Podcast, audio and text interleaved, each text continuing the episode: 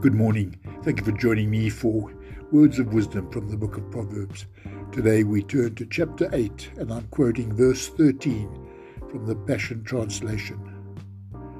Wisdom pours into you when you begin to hate every form of evil in your life, for that's what worship and fearing God is all about. Then you will discover that your pompous pride and perverse speech are the very ways of wickedness I hate. Thank you for listening. Have a wonderful day.